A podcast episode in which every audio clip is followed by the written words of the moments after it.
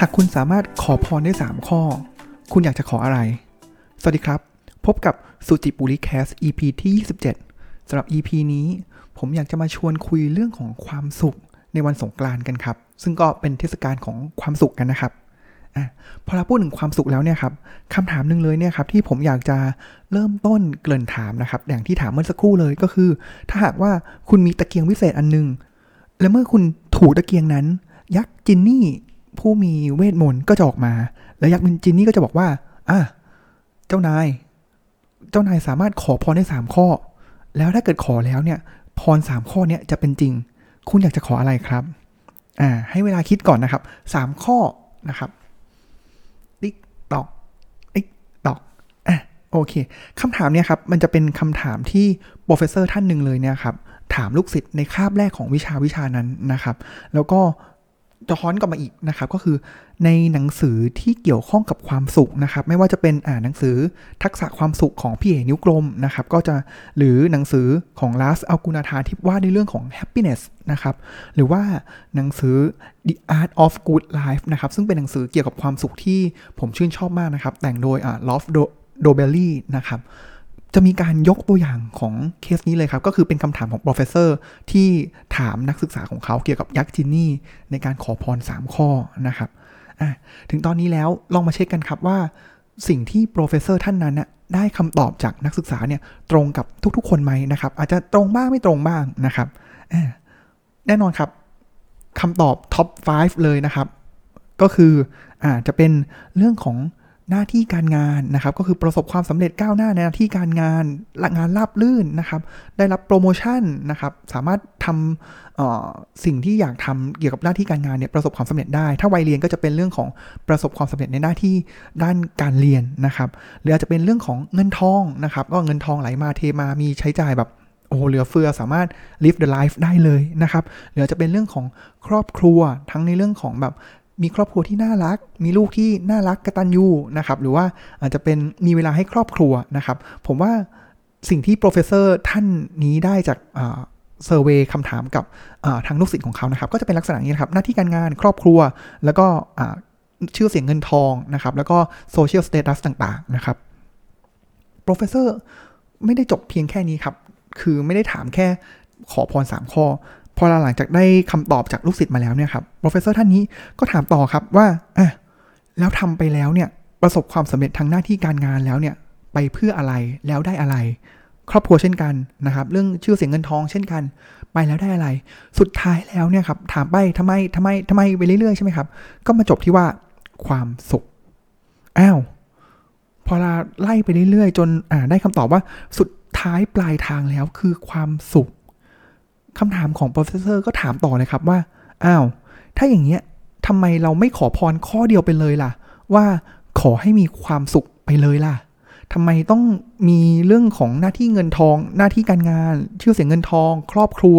อะไรต่างๆด้วยนะครับ แบบซื้อบ้านซื้อรถอะไรอย่างเงี้ยครับทำไมต้องอย่างนั้นด้วยทำไมไม่ขอปลายทางไปเลยนะครับทำไม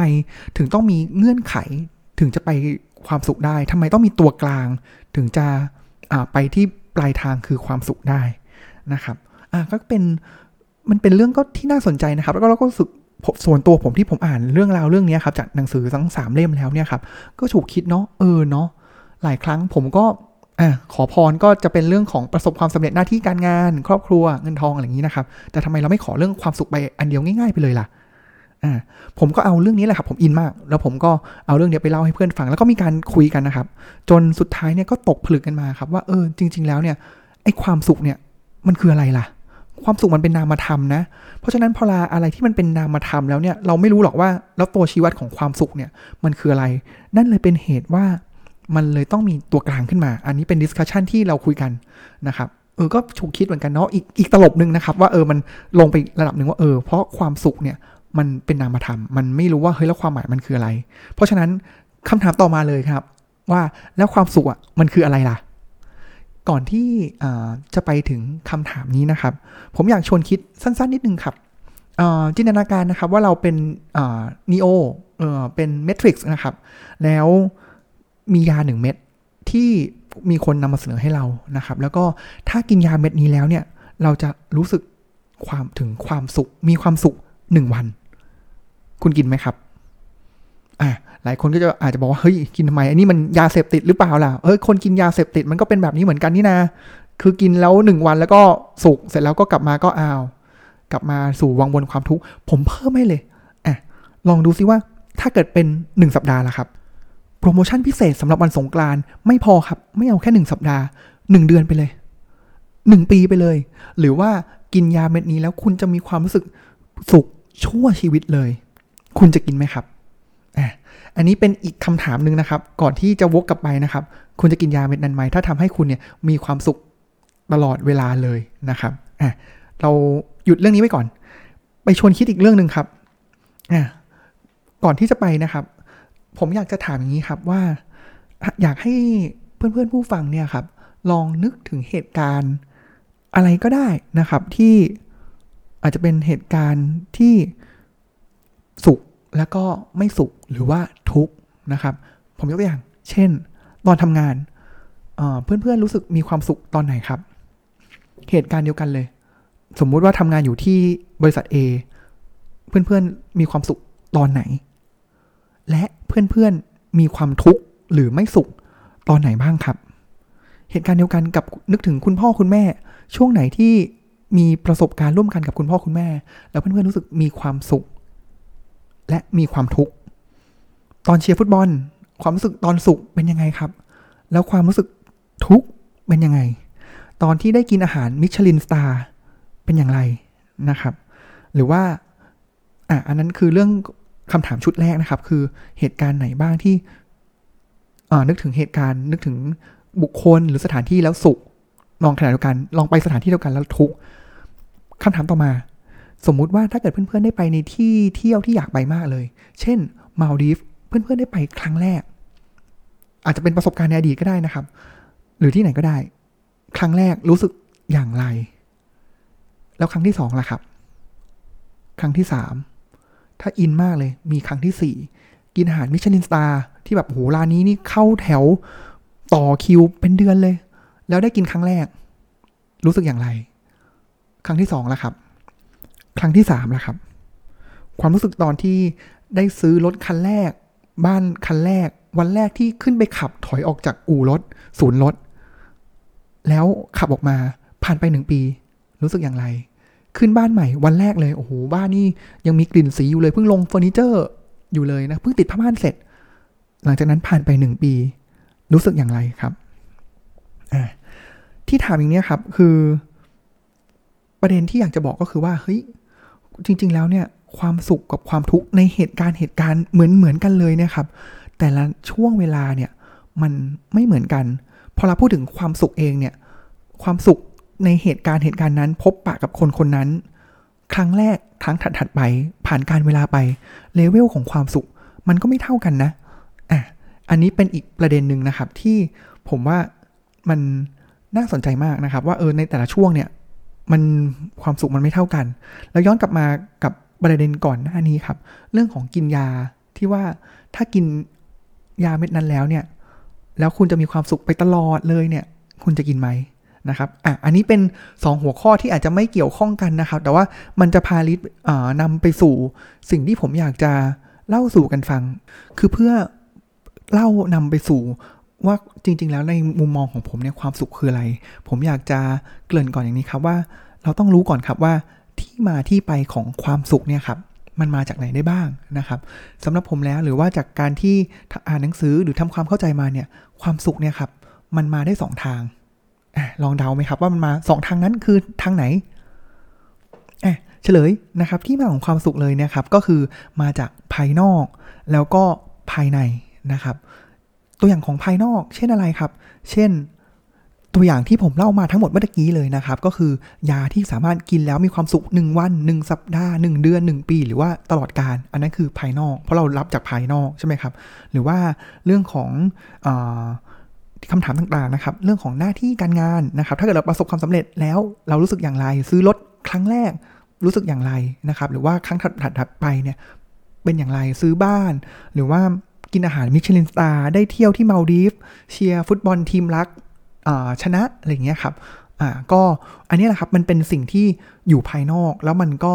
เข้ามาสู่ตัวเรานะครับอะอันนี้คือเป็นตัวอย่างของภายนอกทั้งหมดเลยนะครับ แล้วภายนอกเนี่ยลักษณะเป็นยังไง ถ้าลองสังเกตให้ดีนะครับ คุณลักษณะของความสุขที่มาจากภายนอกเนี่ยหรือสิ่งต่างๆที่มาจากภายนอกเนี่ยครับถ้าเป็นความสุขระดับของในแต่ละครั้งเนี่ยมันจะ เหตุการณ์เดียวกันอย่างที่บอกก็คือกินอาหารมิชลินสตาร์เนี่ยครับแต่ละครั้งเนี่ยมันไม่เท่ากัน มันมีความคาดหวังของความสุขนั้นด้วยที่มันก็ไม่เท่าเท่าเทียมกันนะครับแล้วก็อันนี้คือประเด็นที่1นนะครับอันที่ 2 คือ ครั้งแรกกับครั้งที่ 2 ครั้งที่3เนี่ยเหมือนกันเลยครับความสุขไม่เท่ากัน เพราะว่าเราก็จะเหมือนเป็นการชินชากับความสุขแล้ว แล้วเมื่อเรายึดติดกับมันแล้วเนี่ยครับเราไปสนใจชอบมันแล้วเนี่ยครับเกิดการเสพติด เมื่อเสพติดเมื่อชินชา แปลว่าอะไรครับ แปลว่าครั้งต่อๆไปเนี่ยครับ มันต้องมากขึ้นเรื่อยๆ เช่น ผมอันนี้ผมว่าผมเป็นตัวอย่างของผมเองเลยก็ได้นะครับ ถ้าคันรถคันแรกของผมเนี่ยเป็น Honda City ก็คือรุ่นต่ำสุดเลยใช่ไหมครับคำถามคือถ้าผมจะซื้อรถคันต่อไปเนี่ย ผมจะซื้อเกรดเดียวกับซิตี้ไหมอืม อันนี้ผมก็ถามตัวเองแล้วผมว่า เออ ก็ไม่ใช่แฮะ บ้านผมตอนนี้ระดับเท่านี้พื้นที่เท่านี้ ถามว่าถ้าเกิดผมมีโอกาสได้ซื้อบ้านหลังที่สองผมจะซื้อเล็กกว่าเดิมไหมอืมไม่ใช่นะครับ ก็อาจจะต้องขยับขยายใหญ่มากขึ้นหรือว่าอะไรมากขึ้น ตาม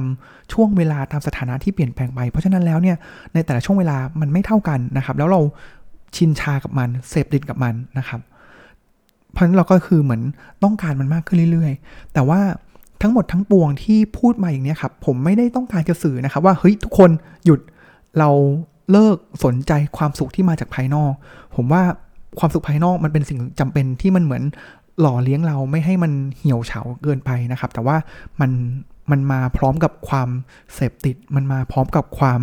ชินชานะครับ ซึ่งสำคัญคือเราต้องวางใจให้ดีอะอันนั้นคือภายนอก เพราะฉะนั้นแล้วอันแรกที่มาของความสุขคือภายนอกแน่นอนครับ ข้อที่ 2 ที่มาที่ 2 ของมันก็คือ ความสุขนั้นมาจากภายใน คืออะไรครับความสุขที่มาจากภายใน ผมว่าในหลาย ๆ ครั้งหลาย ๆ ตอนเนี่ย ผมเชื่อว่าทุกๆเพื่อน ๆ ทุก ๆ คนเนี่ยน่าจะเคยประสบประสบการณ์อย่างนี้เป็นต้นนะครับทำงานอยู่แล้ว โอ้โห หรือเราเล่นเกมหรือทำอะไรต่าง ๆ เนี่ยครับแต่ผมว่าเป็นเรื่องงานแล้วกันเนาะเพราะว่าถ้าเกิดการทำงานบางคนหลายครั้งก็บอกว่าเฮ้ยมันคือความทุกข์มันคือความเหนื่อยมันคือ โอ้ยต้องพยายามอะไรไม่รู้ต้องทำงานนู่นนี่นั่นอะไรอย่างนี้ แต่มันจะมีช่วงเวลาหนึ่งครับที่เฮ้ย เราเริ่มทำงานสามโมง เรารู้สึกโฟล์มากเลย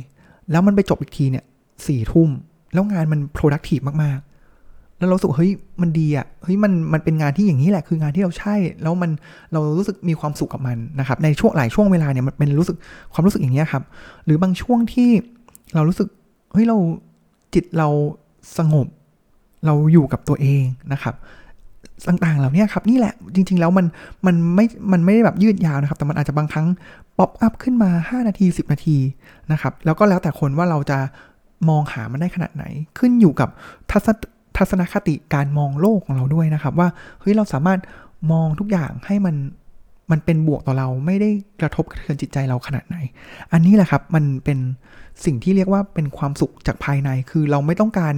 สิ่งเล้าไม่ต้องการสิ่งกระตุ้นจากภายนอก ไม่ต้องการเสพสิ่งต่างๆ เลย แต่เราอยู่เฉยๆของเรา เราทำในสิ่งของเราทำกิจวัตรกิจต่างๆ ของเราแล้ว เราก็มีความสุขณโมเมนต์โมเมนต์นั้นได้นะครับแต่ว่าอันนึงเลยก็คือ ความสุขจากภายในอย่างเงี้ยครับ เอาเข้าจริงแล้วเนี่ย มันมันไม่ได้พีคเท่ากับความสุขที่มาจากภายนอก คือถ้าเกิดพลอตกราฟความสุขแล้วเนี่ยครับ สุขที่มาจากภายในเนี่ย มันอาจจะแบบเต็มสิบเต็มสิบนี่คือแบบโอ้โหมีความสุขมากแบบเหมือนออได้รางวัลที่หนึ่งถูกลอตเตอรี่นี่คือมีมีความสุขมากเลยใช่ไหมครับ แต่ว่าอันนั้นคือสิบแต่ว่าความสุขจากภายในเนี่ย ผมว่ามันอาจจะอยู่ที่สี่สามสี่ห้านะครับ แต่ลักษณะของมันเนี่ยคือมันจะค่อนข้างนิ่งสามสี่ห้าอย่างนั้นของมันไปเรื่อยๆ แตกต่างกับความสุขที่มันพีคขึ้นไป มันอาจจะขึ้นถึงสิบแต่ว่าเมื่อมันไม่สุกแล้ว มันก็จะดิ่งลงมาถึงศูนย์แล้วเมื่อเจออะไรที่มันไม่เป็นไปตามคาดหวังของเรา มันก็จะสวิงลงไปติดลบก็คือความทุกข์ได้นะครับ เพราะฉะนั้นสิ่งที่อยากจะบอกก็คือมันเป็นบทเรียนของผมเองแหละครับ คือจากตั้งแต่เด็กจนถึงตอนนี้ครับ คือเราก็ต้อง balance นะครับว่าเออแล้วเราจะความสุขของเราเนี่ยมันจะมีมาจากไหนได้บ้างนะครับ คือมันก็ต้อง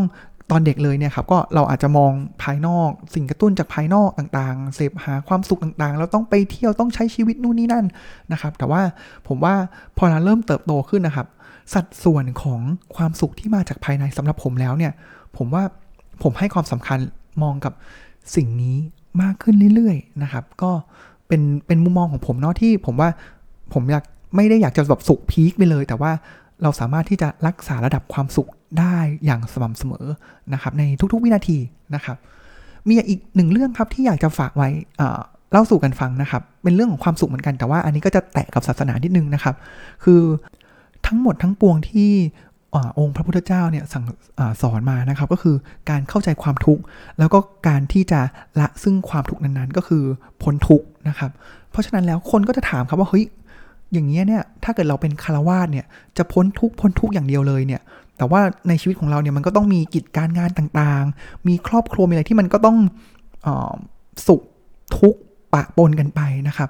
อยากจะขอคำแนะนำสำหรับคารวาสเนี่ยครับว่าเออแล้วเราจะมองอย่างไรทำตัวอย่างไรนะครับ